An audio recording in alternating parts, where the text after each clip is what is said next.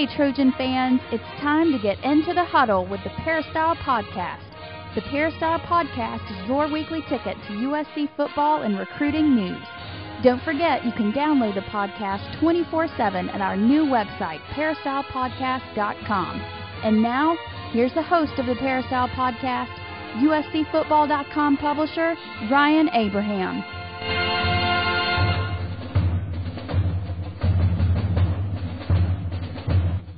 Hello, Trojan fans, and welcome to episode number 57 of the Peristyle Podcast. Today is March 19th, 2009, and if you don't know, the Peristyle Podcast is our weekly internet radio show talking all about the USC Trojans. We focus, of course, on the football team, but there was some exciting news in basketball this week. So on the podcast, we will definitely get to that. But first, we got to talk some football. We got to talk with Coach Harvey Hyde. He was not with us last week, unfortunately, but he is back again. Coach, how you doing?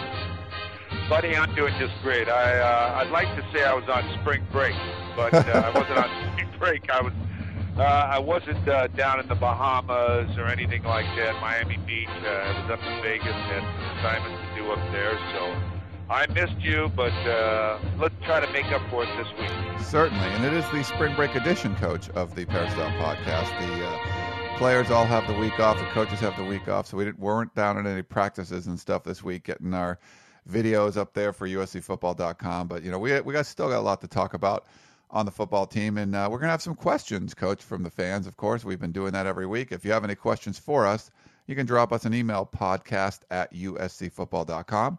That's podcast at uscfootball.com. Or people like to post uh, questions up on the message boards as well on uscfootball.com. So feel free to stop by there and do that. But before we get into that, I just wanted to thank our sponsor for this segment, Southern California Tickets. You will need tickets for any kind of sporting event, NCAA tournament. You want to go to Minneapolis?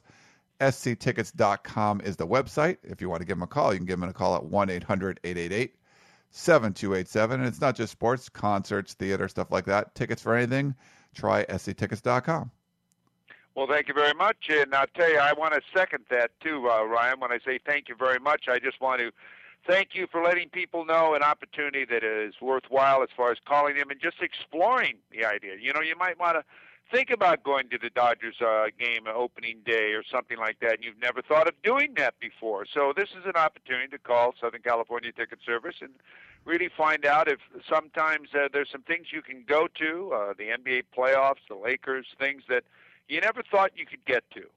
All right. Well, that, let's get to a couple questions, Coach. I think the, the main point we wanted to talk about today uh, was redshirting. And uh, we talked a little bit about it last week, and I wanted to give you a chance to share on that. But there was a, another question I wanted to kind of to throw by you at first. There's people throw out these terms. This is from uh, Terrian from TD. He wanted to know um, why is the defensive tackle position called a three technique, and are there other alternate descriptions for other positions on the field? I, I guess during draft time you hear that a lot. You'll hear the draft analysis people saying, oh, you know, he's he's a three technique, but he could move outside and stuff like that, or he could play five tech, you know, stuff like that. Where, you know, can you kind of explain that a little bit? Well, you know, normally what happens is you have techniques on the line of scrimmage that you talk to. You, we want you to use a three technique or five technique or whatever, which means you know you either want to, you want to play head up, or you want to play outside shoulder, or you want to play the gap, or you want to play a certain, you might head up, uh, line up, head up, and then take a gap, and so on. So techniques just describe your area of responsibility and what you're going to play. It starts there. That's where you line up, and if you could just play that technique, you if you like you hear tackles, defensive tackles basically want to you want guys that can hold their ground and bull rush where your linebackers are free and people can't get out on your linebackers and so on. So you know you you hear of these different numbers of techniques, but they they give you the alignment of where a defensive lineman, a defensive end, or whatever line up and where their responsibility is. We want you to play this type of technique. You know, uh, before we used to just call it uh, you play head up or you play inside shoulder, you play outside shoulder.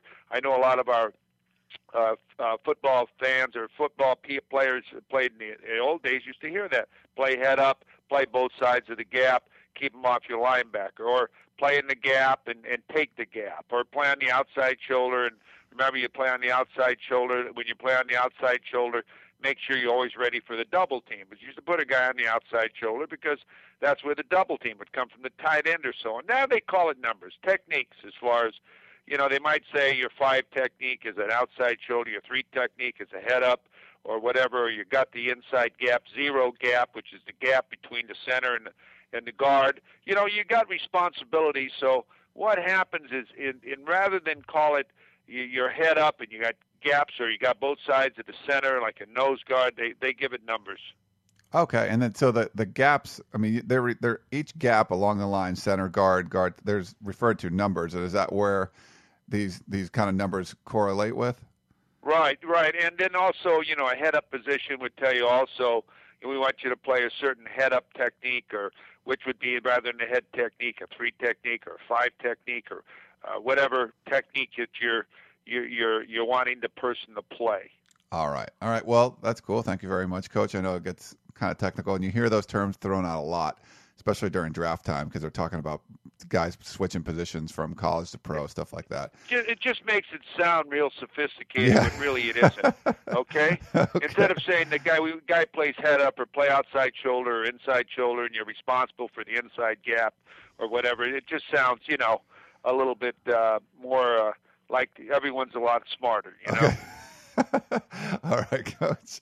Uh, well, so the the big topic, and this comes up a lot on the USCFootball.com message boards, and you know they brought it up last week on the podcast. Um, this is from uh, Super Laker. I'll kind of read you his question, but it's it's fairly common. Um, he wanted to know why USC doesn't redshirt more freshmen like other schools. Uh, he mentioned Malcolm Smith, Marshall Jones, Stephon Johnson, T.J. Bryant could all saved a year of eligibility and they they barely played. And Patrick Turner he mentioned who didn't play much during his freshman year. Um, does Pete Carroll not regret redshirting some players, and what's his theory on redshirts? And I guess. I guess the thing is, I mean, a lot of people think of this as you're trying to save guys, and I, I mean, I'll let you explain kind of your philosophy and Pete Carroll's philosophy, but it, it seems you know Pete Carroll doesn't have that same kind of thought process. He's not looking to save guys; he's looking to play them. Right, and he recruits on that basis. If you're good enough to play, you've got that opportunity to play. I'm going to give you that opportunity to play.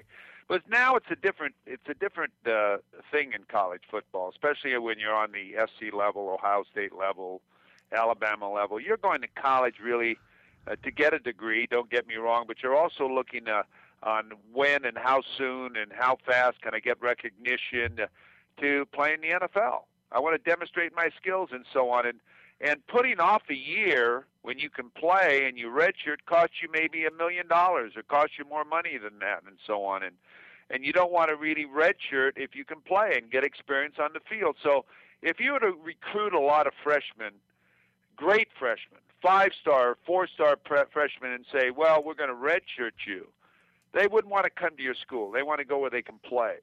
So you've got to give five star, four star players the opportunity of competing for a starting position. So because their clock actually starts, and you have two types of redshirt. You redshirt first of all to let someone mature and get better, and you normally see that among the offensive linemen. Normally, you have the medical redshirt, which means if you injure your knee, you redshirt, you get that year back. Now they've gone as far now, and which I love with the NCAA, they're giving medical red shirts to players who maybe were injured two years or only played three games in two years or whatever. They're uh, giving them an additional year. And I think that's a great thing to give kids because it gives them an opportunity to graduate. They haven't really played a full career. And there's a lot of paperwork and stuff that you have to do. You see that happening in fact, I think uh, a player from who was it this year that got one from SC? Was it Pin, Pinkert? Yeah, like so Pinkert? two two players for USC are like their yeah. sixth year. Uh, you know, Jeff Byers, Byers and right? and, uh, and Josh Pinkert. Yeah, so Pinkert definitely right. was granted that. Right, and that's because they had been injured a long time and a lot of and missed a lot of games and so on. So the NCAA awarded them another year of eligibility, which which is great because they weren't ready to come out or they hadn't had the experience and they wanted them to graduate and so on. Which there's no problem with Jeff because he, he's working on his MBA already. But a lot of a lot of students aren't in that situation. So if you if you recruit a kid thinking that he's going to redshirt, the kid's saying, "Well, you don't think I'm good enough to play then." I want to you you recruit when you recruit at the level Pete Carroll recruits at. These kids all feel they're good enough to play right now, and they want their opportunity to play right now. And they come in and they've got to prove to themselves that when they practice, that they're not holding back because they know they're not going to have that opportunity to play, but they're going to redshirt me. And they want to be able to challenge who's ever playing in front of them. And they want to make note of that because at every practice, as you know, Ryan, there is an NFL scout. There are several NFL scouts there. Every practice is videotaped, and, and people can look at those and, and watch the progress of of athletes or even freshmen. So if when you recruit at that level that USC recruits at, you can't go out and recruit and say you're going to redshirt. When you go out and recruit, you say you're going to play. If the opportunity comes, we want you to compete. And when a kid knows he can compete to play, he practices at a different pace. He plays at a different pace in, in practice because he is not there to be redshirted. So he moves along quicker and he gets better sooner. And uh, if he does injure himself or so on, then he has that medical red shirt, to, to to utilize. So you know, in Pete Carroll's situation, they they redshirt very few players. I can think of a couple of players that they've redshirt, which really does help the player. It really does help the player, especially if you're a player that's only going to play a few plays or not really get a starting role. But most players today all think about not only graduation, but they think about playing on Sunday and making the big bucks. And they want to have that opportunity to challenge and play and uh, be recognized. And if you redshirt, normally all the time you're going to be a scout team guy and you're going to run everybody else's plays and and you and you're not going to really get that opportunity to be in the huddle or learn the offense or the defense. You're learning everybody else's offense and defense and and it it it, it you know it's it's a tough year to go out and practice every day, knowing you're not going to play. It's tough. Okay, coach, and I guess if you look at it from, and we mentioned this last week, it's just even from like if you're playing a video game and you're looking at purely from the uh, perspective of the team or the the coach or whatever. Yeah, I mean, it would be nice to keep kind of guys in reserve who aren't going to play every play. If they're not starting, it's like, why? Well, you know, you don't really need them. But if you're, I, I think you brought up a really good point looking from the player's point of view, I mean, you it's it's not really beneficial to the player all the time. That you know, if Stefan Johnson did redshirt and he would have had you know another year of wear and tear on his body in college, like if he can impress the NFL scouts enough after his you know regular eligibility of four years and can move on, it seems like that works out better for him in most cases. It does, and, and I'll tell you another thing. You never, and I hate to use this term or, or mention this. You know, sometimes you have to make a decision as a freshman, as a coach is this young man going to contribute to our program? Now, sometimes you make mistakes. Sometimes, man, this player isn't what we thought he was going to be. And you say, well, should we redshirt him or should we redshirt him? Well, in a lot of situations, you say, no, we're not going to redshirt him because he, if we redshirt this young man, then what's going to happen? We're going to waste a year scholarship on this young man, and we're not going to be able to bring in another recruit. So sometimes you don't redshirt players you think that everyone thinks it should be redshirted because that young man is never going to contribute to a, letter, a level of what you expected him or forecasted him to be. And it's a terrible thing to say, but coaches make mistakes. And people don't really grow into what you assume they'll grow into. You see players transferring a lot of times from colleges, but the young player understands it. I'm in over my head. And you see the coaches releasing them to go to another school. And you say, why did they release him? Well, they released him because they felt it was best for that individual to move on. That player wouldn't beat them, and it opened up a scholarship for them to utilize for another player. That's a good point, Coach. I didn't think about that, but that's, I guess that's kind of the, uh, I mean, not evil, but just kind of, you know, there's there's a lot of stuff that goes on here in recruiting, and if, and to get a player out in four years as opposed to five, if he's not the right kind of person, I guess would make sense if you want to try to free up that scholarship a year earlier. That's exactly right. Plus, uh, you know, if this kid wants to play, then he gets that opportunity to move on to another school, or you get him right through school. You don't take a scholarship. You made a mistake. It's not the kid's fault you made a mistake. The kid came there and he, and you with all great intentions of playing for you, And if you make a mistake, you make a mistake. You don't see schools taking scholarships from players. If you start to take scholarships from players because you made a mistake, you are not going to be able to get out there and recruit because that word gets away around, and kids aren't going to come to your school. No, that's a good point, Coach. And uh, I, I want to know how much special teams comes into play because it seems like the two positions that, at least for Pete Carroll, that get redshirted the most, you'd say offensive linemen and quarterbacks. And uh, I mean, neither of those positions you use on special teams all that much. But guys like linebackers and cornerbacks and stuff, a lot of times, even though they're not starting or might, might not even be on the, the two deep, they're in there contributing on special teams. And it seems like if they're, you know, for at least for Pete Carroll, if they're able to contribute on special teams and play at a high level there, uh, you know, it's it's worth letting them play as opposed to redshirting them. Oh, it really is. It really is because they get game experience. They they get to travel. They know what it's like to get ready for big ball games and play in hostile environments. Like these kids that'll be playing linebacker uh, this year for USC. They've been on the road. They've played in the Rose Bowl. They've been on the field. They've seen the lights on before. They know what it's all about. If you were to shelter them and they couldn't travel and you redshirted them and then next year you expected these these three linebackers to play, it'd be a culture shock to them if they haven't had that opportunity. Because a lot of times you don't even dress red shirts. You know, I used to dress them or I used to give them their option. Do you want to dress or don't you want to dress? But you know they're not going to play.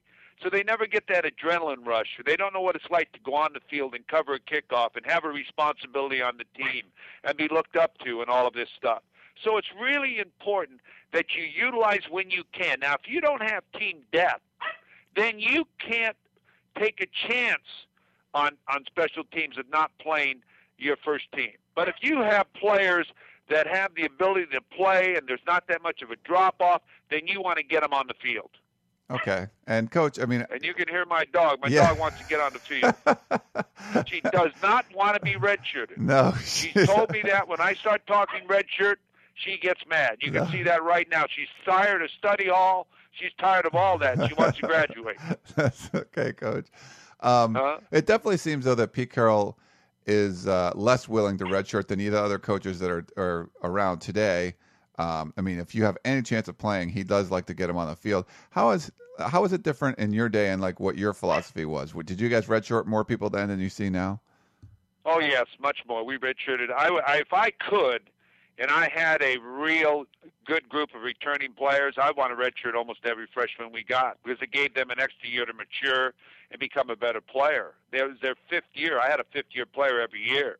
I mean, these guys would live in the weight room. They'd be bigger. They'd be faster. They'd be more mature. Instead of graduating at 28 or 21, I'd have a 22 year old senior. And that one year really makes a lot of difference. It really makes a lot of difference in, in a player as far as his maturity and so on. So in the old days, you would want to redshirt your entire freshman class if you could. Because remember, players couldn't come out early then. Players played their full four years. And then also you had a med, you know you, you wasted a medical redshirt year when you redshirted them, but you were willing to take that chance because they were new into college and you wanted them to work on their academics. They didn't travel; they could study on the weekends, uh, and and then the next spring they would really be a part of spring practice because they could then challenge for a starting position as a redshirt freshman but they're a year older, they're more mature, they're ahead academically, they get a good start with their grades, they don't have the pressures, and, and they have a lot of adjustments in going to college. Yeah, I would redshirt my entire freshman class if I could. And, uh, and looking at some guys, one of the examples he brought up was Patrick Turner. It would be hard for me.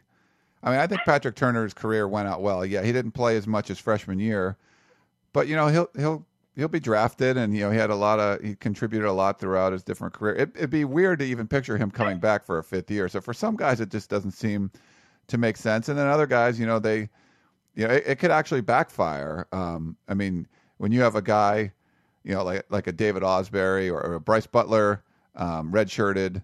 And uh, you know, it it made him think if he wanted to stick around or not. You know, he actually contemplated transferring. So I guess it could you know, reverse people. So especially guys that are from out of state, I think Pete Carroll doesn't want to redshirt those guys at all. Get them playing, get them in, involved in the program right away, so they stick around.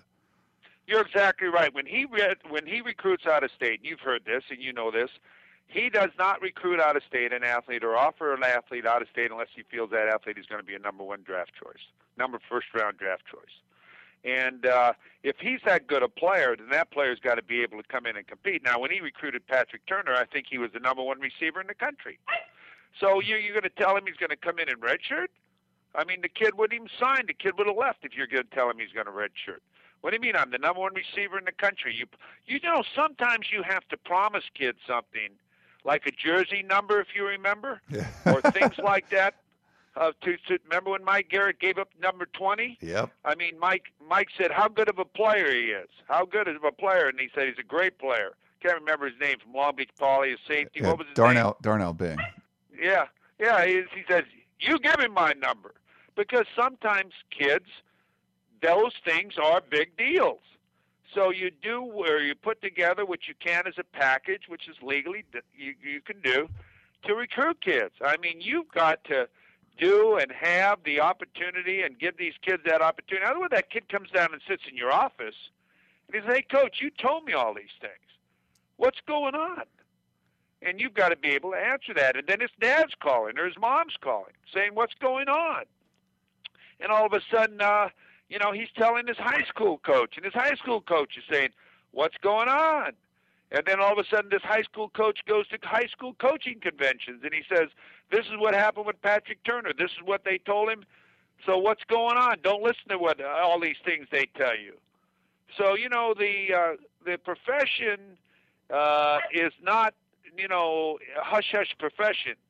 You got to treat your kids all right and try to treat them fair, and you got to do what you tell them when you recruit them. Otherwise, you know, the the next recruit doesn't believe you because you use these recruits on visits.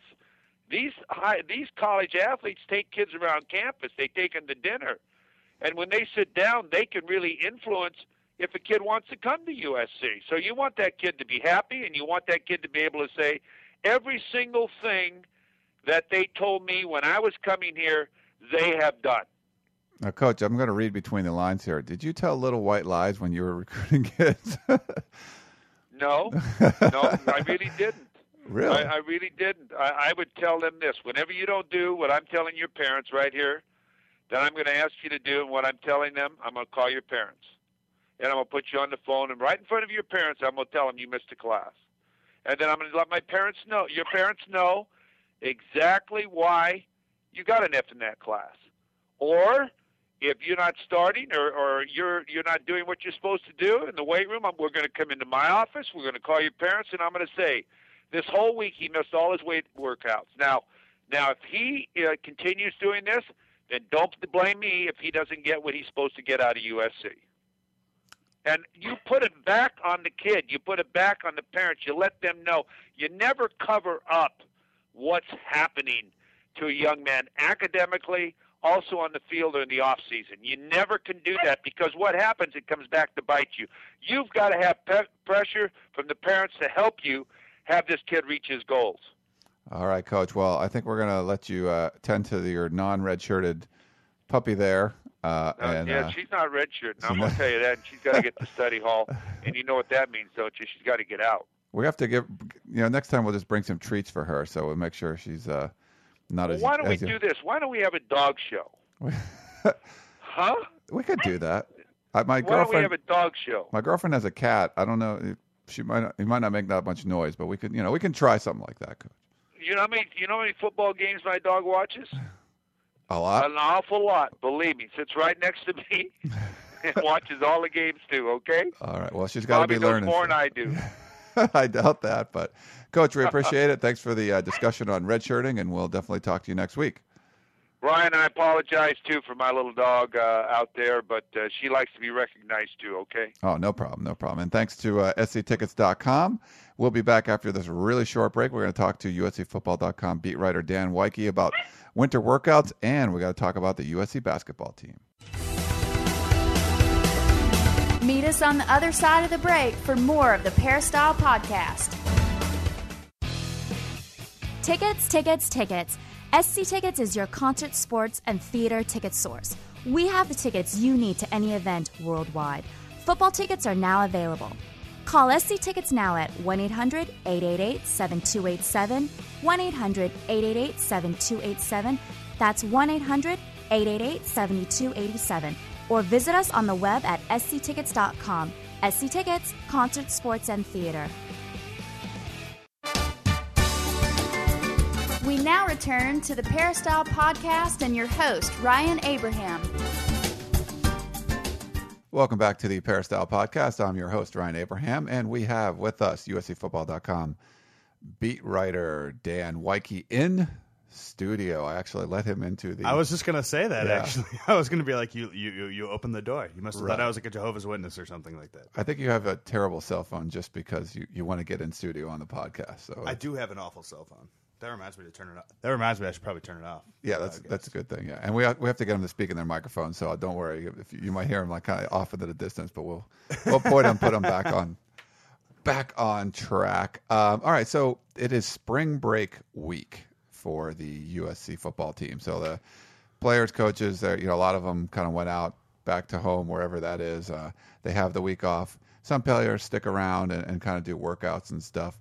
Um, I, you could do, talk to a couple guys actually. I think that are doing that. They're actually sticking around. Yeah, some guys are going to still be still be around campus. Um, for the most part, though, this is kind of a, a chance for players to kind of recharge, to get into the push for, for spring football. I mean, this is you know they're going to start practice here in two weeks almost. I think. I think it's two weeks. Yeah, two weeks. They start at the end of March. Uh, they, they're actually starting it a week later uh, this year, just because there's new coaches on the staff, and they want to get them, you know, acclimated as much as possible before spring football starts. Yeah, no, and, and I think that this is just a good chance for everybody to kind of, to kind of, like I said, recharge and and you know, because off-season workouts can be a grind. I mean, they're still doing, you know, they're working out every day, you know, Monday through Friday, and then you add in the fact that you know they're doing these throwing sessions, you know, and these players-only workouts, and then you add in the fact that they do these coaches conditioning drills too. I mean, they're out on the field a lot right now, and, and it's good for them, I think, to get that kind of break before, because you don't want to spend a ton of time in spring football kind of getting guys back into the flow because you have such a finite amount of time out there that you want to accomplish as much as you can. That's a good point, and I, I think I've talked to a number of players over the years. I mean, it's good for us that, that they're out there working. I mean, there's more stuff we can cover, and we, we try to bring as much USC football information to the fans as possible. But then you start look at you know look at it and like, when do these players actually have off, and when do they not get to do something that has to deal with football? And it's really maybe about two weeks a year where there's like no football going on whatsoever. Yeah, it's amazing. I, w- I was fortunate enough in college to um, live with uh, athletes, and I mean, this was at you know at a, at a Big Ten university, a baseball player.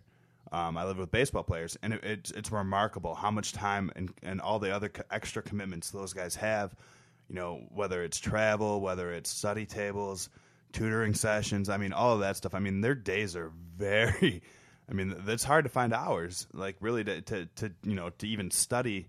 Nevertheless, like have a social life and do stuff like that too, which is obviously was my favorite part of college. Right. Well, everybody likes the socialized stuff, but yeah, to try and balance school and as much, if it, just as much commitment as these guys have to the workouts and to, I mean, even just playing football, they're still they've been playing football, you know, ever since the Rose Bowl ended. It seems like, and they're gonna, you know, do it for spring football. Then they'll start summer workouts. Uh, May is kind of a slower month, but they still do a lot of workouts with Coach Carlisle. So there's still a lot uh, going on. Uh, you know, looking back in the last seven weeks or so that we were watching these winter workouts. We were out there just about every one. I think we were out there for every one. Um, anything kind of come to mind? Like, what what kind of stuck out for you from these winter workouts the last seven weeks or so? Obviously, for me, the most important thing has been watching the quarterbacks. I mean, I feel like that's what, I mean, that's the marquee battle, and and I've been trying to kind of get a feel for for what each of those four guys brings to the table, how they've adjusted to not having Sanchez around. I mean, Sanchez cast a pretty big shadow because of his huge personality and the fact that you know he's running around, jumping around. I mean, none of these guys are really like that. I would say probably the closest guy to, to being sort of like that is Garrett Green, but it's it's different. It's not as rah rah. It's more kind of you know make people laugh, you know, and stuff like that. I mean, Garrett Green's a really funny dude. I mean, He's great. Yeah, he's a great guy. yeah, and I mean, so I like I would say he's probably the closest like that. But you know, I mean, obviously, it's fun to watch Matt Barkley and to see where kind of he's at. I mean, he's still missing some throws and stuff like that, which is going to happen. You know, I think he got picked twice in, in the in the last workout we were at. Um, yeah, there was. We put up video highlights of that, and I think he did throw a couple picks. Malcolm Smith, I think, got him. I think got him two days in a row. Actually, Yeah. Uh, he, Smith's been uh, pretty active out there. Yeah, I was gonna say, and that's the, that's the other thing. I mean, too. Um, but uh, let me finish my, my quarterback Oh, tangent. go ahead, yes. Well, I was just gonna say. So I mean, it's fun to watch kind of how they've like the defenses tried to prepare Barkley. I mean, they give him a hard time out on the field. I mean, they they call him names. I mean, they they they remind him exactly how old he is all the time. Um, you know, a lot of trash talking with him. You know, a lot of trash talking whenever Corp or Mustain throw to a running back. I mean, you know, you'll They start check down. And, yeah, you'll start hearing the chirping starts always and stuff like that, and it's fun to watch. I mean, you know, obviously part of it is the defense is so competitive, and those guys are obviously so competitive that they, you know, they want, um, they want to shut those guys down. But I think the other part of it is that they want to prepare them. I think I was talking to Will Harris. This is months ago, and, and he said that you know if if Matt Barkley can't handle me, you know, cussing at him or calling him, you know, some sort of name that I probably shouldn't say, or, you know what I mean? If, if he can't handle that now, how what, how's he going to handle the Ohio State defense on the road doing it? You know, and, and I Right. think I think that's kind of a neat aspect to it. You brought up Malcolm Smith. I think the linebackers have also been a really kind of interesting position to watch, just because. I mean, you've got a couple guys, and, and Malcolm Smith and Mike Morgan that are just workout freaks. I mean, that guys that are fast and strong and and you know it's just crazy athletic. And then you got a guy like Galippo when he was out there, who you could tell was just. I mean, you would with quarterbacks and, and middle linebackers. I think a lot of it is you have to earn kind of the respect of the players around you because you're going to be called upon to be putting people in the right positions and doing things like that. Galippo has that respect already. I mean, there's there's zero doubt in my mind. And then it's also good to see Luther Brown back out and, and kind of filling in as sort of you know like a utility guy. I feel like as a guy who could play, you know, all three linebacker positions as needed, and, and the value in that is just you know remarkable. It's through the roof to have a guy who could be a second string guy at three different positions. I mean, that's capable, you know, and, and experience like Luther Brown is, it's just remarkable to have that. Yeah, I think. Uh, I mean, if you look at the secondary, everyone's coming back, but the linebacker, the linebacker position is the most interesting. It's hard to watch the linemen when they're not putting pads on and Yeah, stuff. it- And there's, you know, obviously there's Mm-hmm. new linemen there, but you can see the linebackers working seven on seven. We got to see. Uh, you know, Smith make the make a couple picks. He's around the ball. When Galippo was out there before he went out with mono, it's a, the poor kid seems to be just I mean just bad luck all over the place. But you know he was out there. He's a ball hawk kind of guy too. And uh, you know we just put up a video highlight today on USCFootball.com that showed another one of Malcolm Smith's picks. It was the last uh, seven on seven video from last week. We're kind of spread it out to give you guys some more content this week on the uh, on the team. But yeah, the same thing. You know, Mike Morgan, Luther Brown. We did a video interview with him a few days ago, and uh, you know talk about his rehab, how his back is coming. So it's it's a really interesting battle there in the linebackers, and those those are positions that are.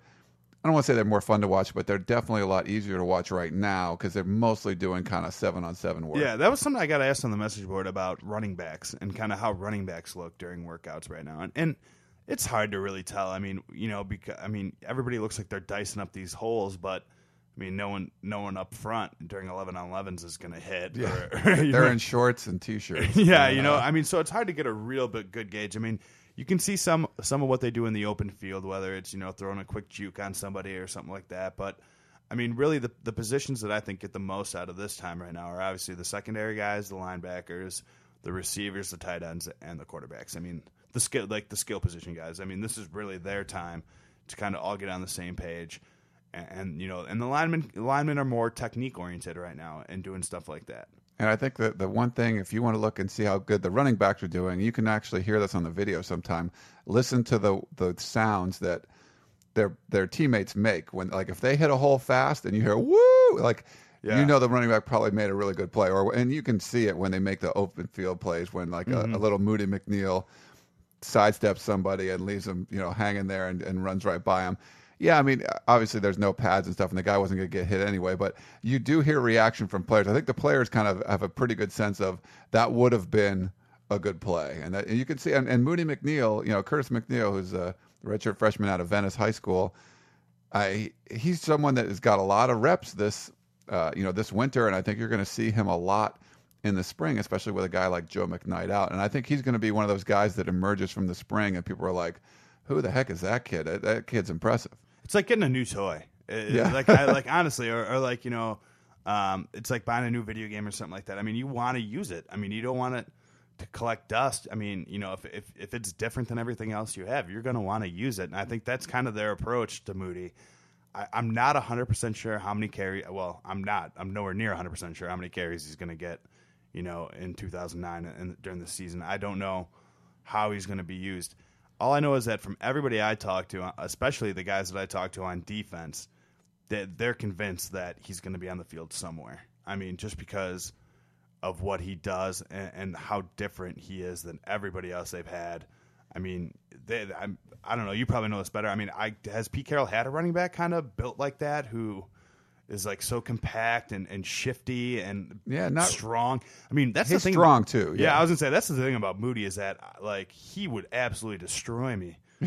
I mean, just destroy me. Who And- wouldn't? Well, Come I mean, but like it would destroy me. Like it would destroy everybody. but but I know, but I mean, like, okay, I, th- I like, I mean, you're a pretty big guy, and I don't know, like, I'm like six two and like, you know, a chiseled, a, a chiseled, a chiseled, uh, two hundred fifteen like- like pounds, Jell-O? like, like no, like two percent body fat, twenty. soft like pudding, nice.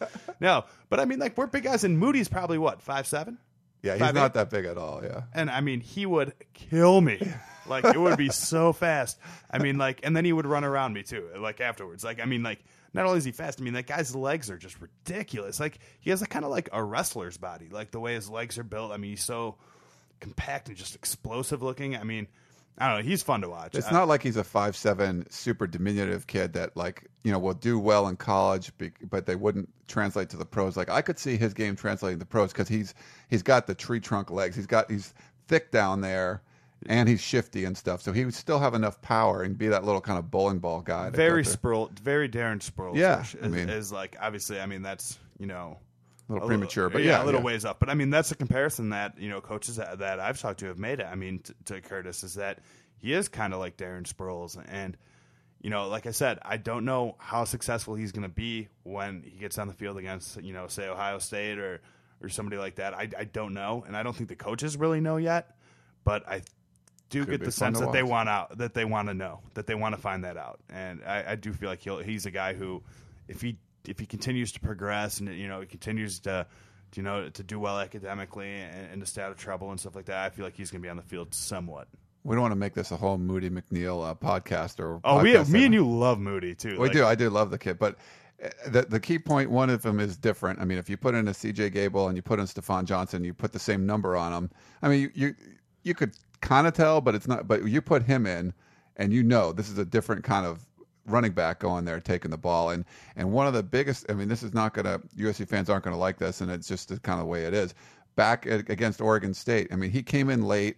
Um, and he, he was kind of dinged up a little bit because you know it was academic stuff when he finally got into the program. But if USC would have had him available and he was redshirted, I mean, he's a kid that could have, you know, played Jacquizz Rogers on you know against the USC defense on the USC offensive scout team, and it could have made a huge difference in that game. And I, I talked to him about that, and you know, I, I think you're going to see that coming up. I mean, even if he's you know the starting running back, he would probably have to mimic Jacquizz Rogers when they play Oregon State this year. Yeah, I mean that's the thing that he's going to do. Um, and like I said, comparing him to, to Quiz Rogers again, I'm not 100 percent sure how good of a comparison it is. But when you look at them physically, I mean, he's a guy who's going to be able to hide behind the line. He's going to be able to to be patient and find a hole because no one's going to be able to see him. I mean, like he's going to be a hard guy to locate when he gets the ball in the backfield. And I don't know, like I said, I mean, he's anybody who comes out and, and you know, I encourage everybody to come out to a spring practice, you know, at least one. And I, I you know, there's a really good chance that he's going to make you say, "Wow," at least one time. And uh, you know, and it's without Allen Bradford there, who normally is the practice player that makes you say, "Wow!" You can now look to uh, Moody McNeal, and uh, unfortunately, Allen Bradford's not going to be able to do any contact stuff in the spring. But he's definitely a guy that frustrates USC fans, not because of what he does, because he he'll break off an 80 yard run just about every practice, and then then you don't really see him in the game. So he's kind I of was one going to of say, those yeah, Moody, Mc, Moody scratcher. McNeal, an- another running back to get excited about who you might not see on Saturdays. Yeah, we put up a really funny. Uh, if you haven't seen this on USCFootball.com, it's actually it's this is free content too, so you don't have to even be a premium subscriber. But we put up a Allen Bradford video. Um, our own Michelle Fallon did a, a nice interview with him, but we also had. Uh, well, we didn't have it. He just kind of grabbed the microphone. Stafon Johnson comes over and grabs the microphone and starts to interview. It wasn't as so much as an interview, as just He's him just kind of talking. Yeah, he's just talking. He's not asking him any questions. He's just talking. It was Yeah. great. It was really funny. It was pretty funny. So you can see, and and and we once I put that up on the website. I mean, Allen Bradford is one of the favorite players uh, on the team, and uh, you know the, a lot of people just want to see him do well. And you know he's the kind of guy that people think even if he never gets a shot, he could be not necessarily Matt Cassel because he's played more than Matt Cassel, but a guy that does better in the pros than he does in college. I mean, that was a conversation I had with the NFL scout during the um, during the season. Was just you know, I mean, about the USC running backs was that you know that one of the added values. I mean, obviously, you, the the downside is you don't get a lot of film on these guys because you know they're not. You don't know how they're going to handle thirty carries a game, but you do know that they haven't taken the kind of the hits and, and that a guy like you know Cedric Benson took in college. Who, you know, just ran into the line for three straight years and you know gets to the NFL and you know looks worn down. You know what I mean? Like granted, there's it, it's a two way street. I mean, obviously there are examples to both. You know, Matt. Sure. For, I think I've, we've talked about this on the podcast Yeah. before. Matt Forte was a guy who, I mean, was Tulane's offense last year, and then you know he comes in and he was the Chicago Bears offense this past year. So, but I do think that there is an upside to, to having guys that are a little more fresh um, when it comes to, to to the pounding that their bodies have taken. You know. Through their college experience, especially at running back, when there's such a short lifespan already for a guy to be successful. And we talked about this uh, last week in the podcast, and then I got more questions on redshirting, and Harvey Hyde and I addressed it a lot in the, the previous segment, and you know he really brought that up as a point where why would you want Stafon Johnson to redshirt? That's another year in college as opposed to I mean that's just a year that he's not going to be able to play and earn money in the NFL. So it's yeah, did he get all that many carries as a, a freshman? No, but you know it he'll be ready when his four years are done. And same thing with kind of like a Patrick Turner. I mean, there's some of the guys you don't really need to redshirt, but we don't need to get into that. We talked a lot about that in the previous segment, and we we mentioned it last week, Dan, on the. Uh, but it's it's a, a topic that you know people keep asking. Oh, about. it's very debatable. I mean, you can just debate it. It's it makes for interesting conversation and stuff like that. I, I mean, I think it's it's a valid question, but like you said, I mean, it's been kind of beaten to death at this point. I mean, All right. you can't go back and No. redshirt him. So No, you can't. Um, okay, we're going to switch gears a little bit. We are going to talk. buckets. We're going to talk a little hoops here on the Peristyle Yes. podcast. My we- we- favorite time of year. Yeah, I'm not a, a, an enormous hoops fan. I mean, I, I get into it a little bit, but I'm not, uh, you know, the diehard hoops Oh, I love guy. the tournament. yeah, the tournament. I mean, the tournament's definitely fun. Um, USC, of course, made a you know miraculous run through the Pac-10 tournament. First, I mean, it really started at the end of the regular season. I mean, they could have seriously had to play four games in four nights and and pretty much assured themselves that they weren't going to get in. Yeah.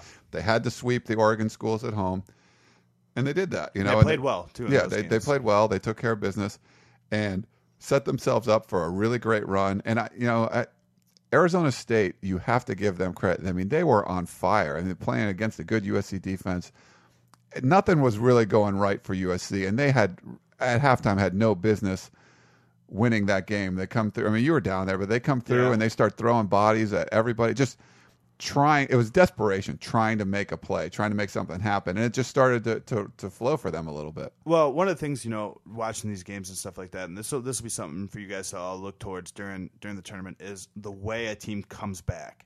Like you can come back in a quick spurt where you know, I mean, you're down 15 and a half, and you know, you get a couple turnovers, you hit three threes, now you're down six, and then you know, I mean, like you can if you come back quick like that. Sometimes I, I don't think that's the best thing to do. I think it's better to kind of chip away and chip away and chip away and do it over a prolonged period of time because then it's more in the flow of the game and it's more regular and you're not expending the kind of energy you are to when you're trying to make up 15 points in, in one play. You know what I mean? Like when you're trying to make everything happen. I thought that they came back the right way. I mean, they don't take the lead till, you know, Yeah, they didn't take the lead till the until Hackett's free throws. that was impressive to me too. Is that they came back and got close, cut it to two, I think, at one point. They went back up to like five. I mean, the, Arizona State like you know stepped up and they would hit some crazy runner shots. I mean, they were hitting stuff Their where point guard came to play. He made Eh, some big shots. it was amazing that like they made plays that like oh you know we would have just been able to come back except they made that crazy play and and you know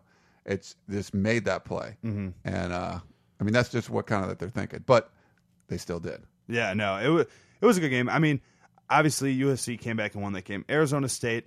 This is what I think is interesting about the conference tournaments, and and I think you saw this a lot, you know, across the country. Is that in some weird ways, teams like USC have an advantage because they're playing for everything, sure whereas Arizona State was in. I mean, Washington was in. UCLA was in, Cal was in. I mean, USC had more to gain by winning these games, and and, and that's not to say that UCLA didn't want to beat USC. I, I mean, I'm positive they did. You know, and Yeah. Cal wanted to win that game too, because you're always trying to improve your seating. But I mean, I I do think that there's something to it where if you're playing with nothing to lose, you tend to you know you tend to I think can you can do well in tournaments when you have that kind of mentality when you know that the only way we're going to play in the NCAA tournament is if we win this thing, which was kind of the thought that the coaches had kind of instilled in the players was that yeah we need to beat Cal. But then after we beat Cal, our job's not done. We need to beat UCLA, and now and, and after that, we're gonna have to win again on Saturday to get to to, to what our goal is. And, and I think you know they did a fantastic job executing. Obviously, DeMar DeRozan was spectacular. I mean, probably assuring that he won't be back by how well he played. Yeah. Y- you, know, I mean, I'd be surprised It's hard to say, but he definitely. Um, if he's a top 15 pick, he's gone. I mean, it doesn't make sense to stay. I mean, I, honestly, I mean, the the the road is littered with players who, especially in the NBA, when that first contract. I mean, it's good. I mean, a, a rookie contract in the NBA. I mean, you can get paid, and then you and then you're there for three years. You do your job, and I mean, especially when you're young and you're 21 people, when it comes up time for your second contract. People still see the growth possibility, so it's like you know, even if you haven't produced that much in those first three years, you're gonna you're gonna get a good second contract too. It just doesn't make sense to stay, honestly. He's, I mean, he's an interesting story because he definitely came on late, and uh, we had some reporters, and one of them asked uh, Tim Floyd this the other day. We were, you know, listening, and it, it was interesting what he said. You know, DeRozan in high school ran this like up and down style play. They never ran any half court, and he's like, you know, you think of the NBA as a, a running league. It- It's a half court league. You got to play Isolations. yeah, and that's what he had to learn how to do in college. And I think sometimes coaches get uh, you know criticized maybe unfairly when they take a superstar player and they don't look like a superstar anymore. They're like like who could hold Michael Jordan under or 25 points in college Dean like Dean Smith, you know. Um, is was that what Tim Floyd was doing? No, I, I think that you know and and he also made a good point that OJ Mayo was 2 years older than him, you know, when, when Totally OJ different played player, last year. It's Totally it's, different It's player. different. He's younger.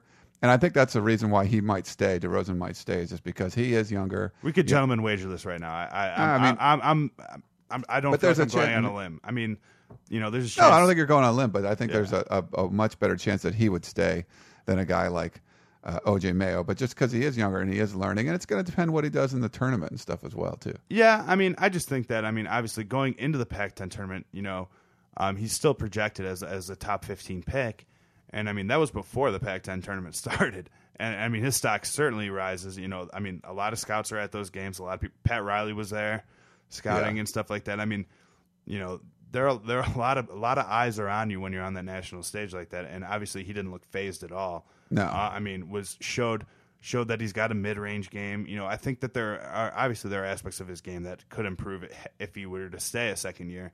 Um, I think you know it's it's a lot like what we you know what we talked about with Pete Carroll and Mark Sanchez. Yeah, there's uh, there's benefits to, to staying in school, and there are benefits to you know would it maybe make him a better pro as a rookie to stay in school? Sure. I mean, you know, there's Which could there's make no him doubt- more money, yeah. Yeah, you know, I mean, it, and it could. The, the problem right now is there could be 30 guys out there that are projected as top 15 picks. There's only, you know, there's only. yeah, I mean, he's pretty universal. I mean, like, I mean, he because of the profile he came in with. I mean, Yeah. it's sort of like, in a way, when it comes, I think some somewhat scouting, especially in, in the NBA, is a lot like the preseason college football poll, where I mean, there's an advantage to people thinking you're good before you even do anything. Sure. You know what I mean? And people, you know, had penciled DeRozan in as a top three pick before he stepped foot on USC's campus. You know, I mean, looking at, you know, the, the, the early mock drafts and stuff like that. And that was, again, like I said, I mean, that was pretty across the board. And kind of, you know, as his stock kind of slid as he got up to a slow start and stuff like that, you know, I mean, it didn't slide the way if it would if he was pro- projected as like, you know, a top 20 pick. I mean, he- there's no way he falls out of the first round. I mean, you know, I, I just think that, you know, I mean, if he's healthy now, he's explosive, all those good stuff. I mean, if he's a top 15 pick, he, he's probably got to go. All right. Well, let's talk about the tournament a little bit. Uh, USC gets a 10 seed, and they face Boston College, who is a number seven seed. I think they finished fifth in the uh, ACC, but they beat teams like North Carolina. They, uh, they And lost to teams like Harvard. Yeah, so I mean, it's it's a little up and down with them, but BC's uh, 22 and 11, USC's 21 and 12. I mean, they were sitting at 18 wins, not looking good, and then obviously they make that run in the uh, Pac-10 tournament. Um, BC actually played USC back in 2001. I think USC fans will remember they made on that. They made a really nice run to the Elite Eight and, and got knocked out by Duke. But you know they beat a bunch of Sam Clancy, Sam Clancy and stuff was on that team. Yeah, it was, it was Trapagnier. Jeff Trapagnier, Sam Clancy, uh, Bluthenthal. Um, yeah, David Bluthenthal. I think uh, I remember that team because that was the first NCAA tournament I ever covered. Granville. As, as a reporter was, and I remember watching Sam Clancy play because I always thought he looked kind of like Bald Bull from Mike Tyson's Punch Out. He was good. He, he could hit the mid-range jumper really well. Um, but anyway, so you know they beat BC back then, who was a number three seed. So there is some history uh, there coming in. I think uh, you know Tyrese Rice is a, Good player. a really good player. He's not scoring. Uh, he's a, he's a he's short. They list him at six feet. I don't know if he's quite six feet, but he's a you know point guard who can score. Uh, he's averaging I think five and a half assists a game at about 17 points. Last year he averaged like 21 points a game.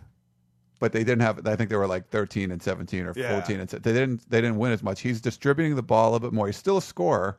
Um, he could pose some some big matchup problems for USC. I mean, they're probably going to have to put a guy like Marcus Simmons and try to neut- directly yeah, on him. They're going to try try to neutralize his, neutralize his speed with with USC size. I mean, I was talking to one of my friends back in Chicago about this, and um, you know, one of the interesting things about USC is that their size is always going to present matchups. I mean, the fact that you can run Hackett out there at six five, I mean, is always as your point guard is always going to be, and the fact that he can do some stuff in the post, it's always going to be difficult to guard USC. I mean, always.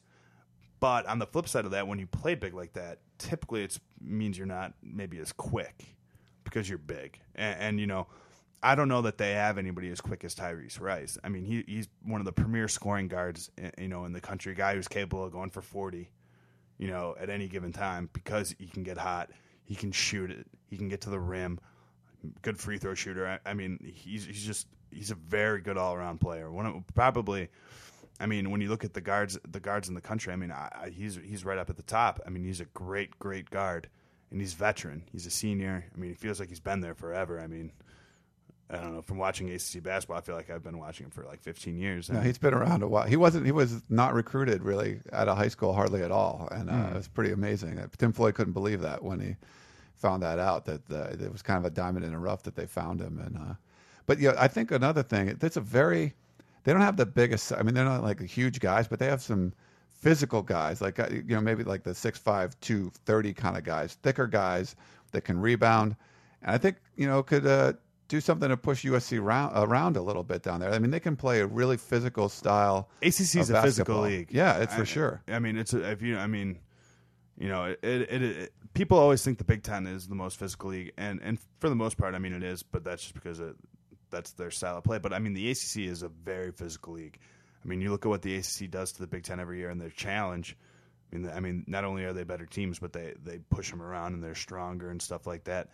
I don't know. I still feel like this matchup tilts in the favor of USC. They're hotter right now. Certainly, yeah. I mean, they're playing their best basketball of the year, and, and they're healthy. Which you know, Tim Floyd is always quick to point out that when they're healthy, I mean, they can beat anybody. I think they're eight and zero when they've had this this lineup together, which they haven't had. They just haven't had their starting lineup, you know, most of the way. And you know, I, I think it would have helped them obviously with the Kasey Cunningham who went out with the knee mm-hmm. injuries out for the year. But you know, he, Tim Floyd said with this lineup, you know, without Cunningham obviously, but with this lineup, I mean, they've they haven't lost games, and Yeah. uh, I mean- they're as healthy now as they have been all season. And obviously, they're hot now, like you said, and that's. I, people, they're they're kind of a, a, a pick here, a stylish pick. Yeah, to, uh, they, to go they are, and, and you know, the the seven ten game is always a good game. Oh yeah, it's I mean, I mean that's uh, it's one of, it's always probably one of the best games in the first round traditionally. Is that because you're getting two two pretty good teams against each other. I mean, like another one of the mat, seven ten matchups is Texas Minnesota, which I think is just gonna be a, a fantastic. Oh, great game, yeah. you know what I mean. And I I do I, I do look at this as, as a really good game. I'm obviously interested in what the second round could ha- could, could hold for USC right. from from a personal standpoint, but. Um, Well, here, I mean, here's the thing. Like, if you'd much rather be, I mean, to me, I'd rather be a ten seed than an eight or a nine seed because you don't have to play the number one seed in the second round. You get to play the. Yeah. I mean, how much how much better is playing a seven as opposed to an eight or a nine? I don't know, but you know, there could be a big difference between one and two, or there could be.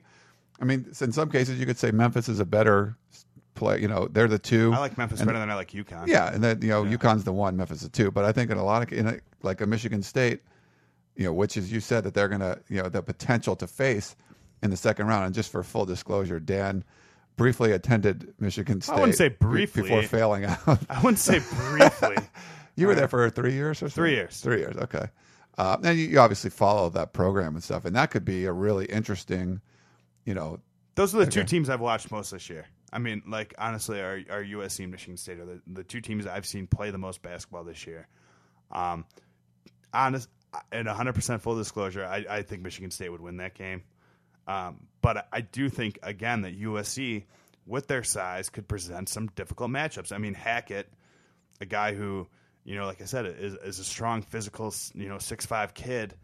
I mean, Michigan State, their point guard's you know a speedy five eleven guy. right. You know what I mean? And, and like that's a tough matchup. I mean, you know, Taj Gibson with his length and stuff like that is a tough matchup. I do think though that Arizona State kind of showed a way to, to defend Taj Gibson. I mean, Pendergraph pushed Gibson around in that game Sure. inside and totally took him out of the game offensively. And and if USC is going to be successful in this tournament, and if they're going to get to the Sweet 16, Taj Gibson's going to have to score points. I mean, there's there's no doubt in my mind they're going to have to get score that first half. I mean, even when he got, it, it was hard for him to get free. But when he did, he wasn't making the shots. He Yeah, was out of rhythm. Yeah, yeah, he got completely out of rhythm, and that that hurt them a lot. I mean, they he scores a few buckets. There's it's like a six point halftime lead as opposed to fifteen or whatever. Yeah. I mean, USC was- has four capable scorers. I mean, guys that, that are you know could could hypothetically go over 15 points in a single game. I mean, and DeRozan, Hackett, Dwight Lewis, and Taj Gibson. Now, do they need all four of those guys to be playing particularly well to beat Boston College? No,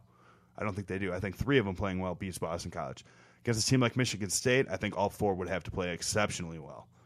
And then you're going to have to get contributions off the bench too. And, and they just, I mean, their bench has been shrunk um, in the postseason. I mean, only playing seven guys and stuff like that. I mean, in the tournament you have to go a little deeper because of the kind of the grind and stuff like that. So it'll Yeah, be I mean- interesting to see what happens. It's so funny that the games can start off. I mean, USC could play Michigan State five different times and, and have it go five different ways. Where boom, once whole bunch of fouls start happening, and USC has to go to the bench or two. You know, like it. There's you know, if USC holds them, you know, plays tight defense. You know, they're I think they're 12 and 0 when they hold teams under 60 points, and um, they've turned the ball over a lot less. And it's, you know, if they turn the ball over a lot more, it's a whole different kind of game.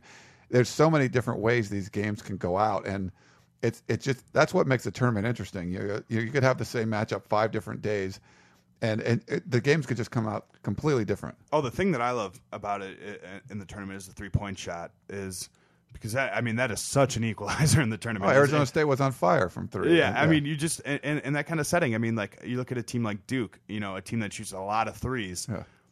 Could could be you know if good hot for a weekend they, they could win both games by thirty points, and then they could play in the Sweet Sixteen game and not hit threes and lose by fifteen. yeah.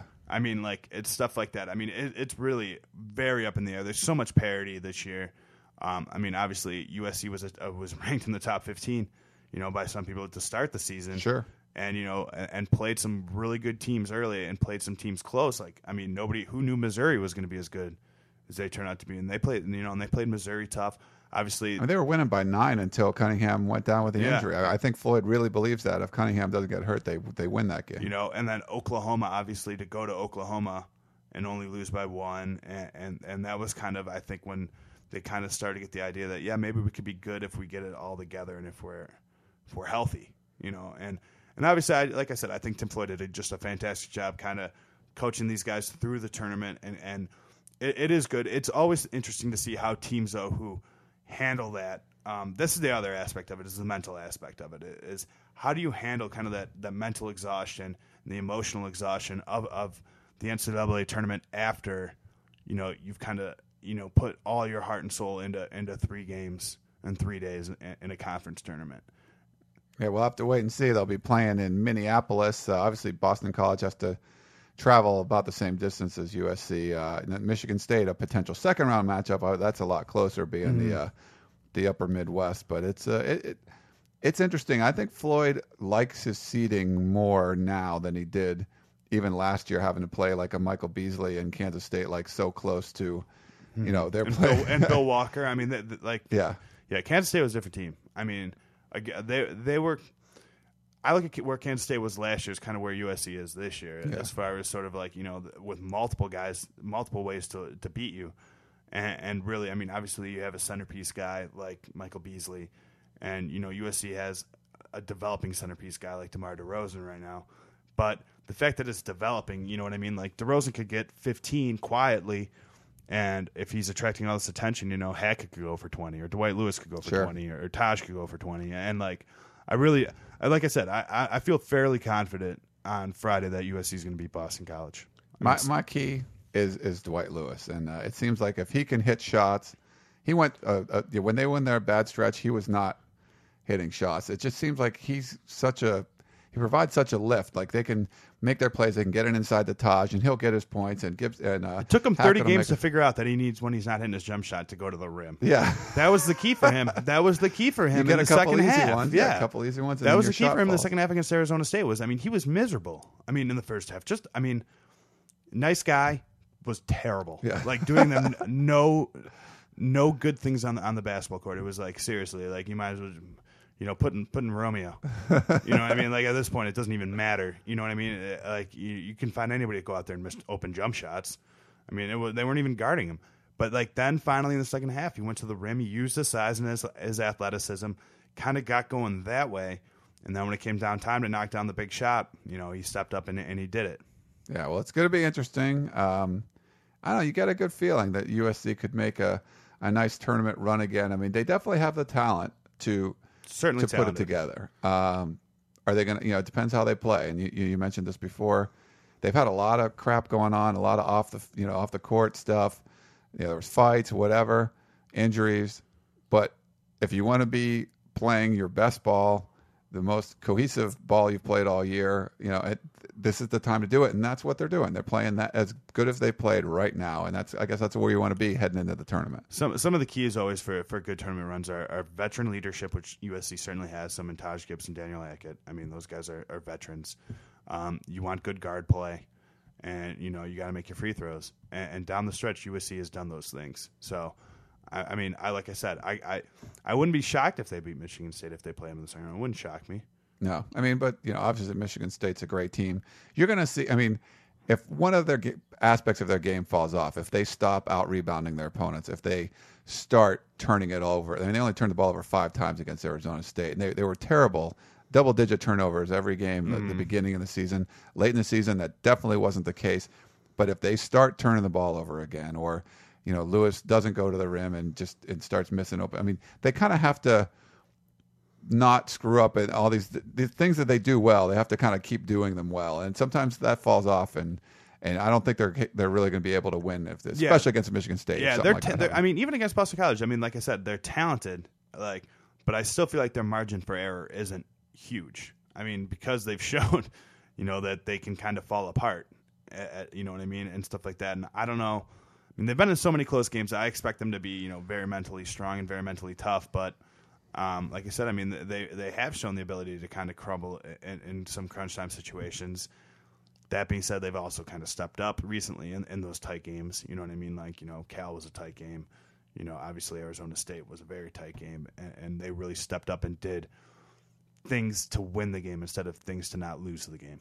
all right, Dan. Well, it was our first. I think our first basketball talk with you on the podcast. don't I love buckets. I love He buckets. does love the hoops. Uh, thank you very much for coming into the studios and joining us, talking about USC football and getting. Thanks for buying me lunch. Basketball.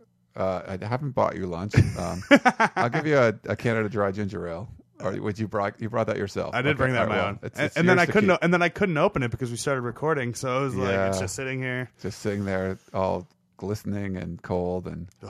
I do like ginger ale. I mostly only drink it on planes, but I do like ginger ale. That's weird. All right. All right. Well, Dan, thanks again for joining us, and we will, I'm sure, talk to you next week. Uh, after spring break, uh, we'll be leading up one more week of winter workouts until spring ball starts. So, yeah, it's, it's a little over a week and a half, and uh, you, spring football will be kicking off. We'll do a, a big preview next week for spring football. And Sounds get you on good. again. Sounds good. All right. Everybody else, we will see you next week for that USC football spring football preview. Thanks for tuning in.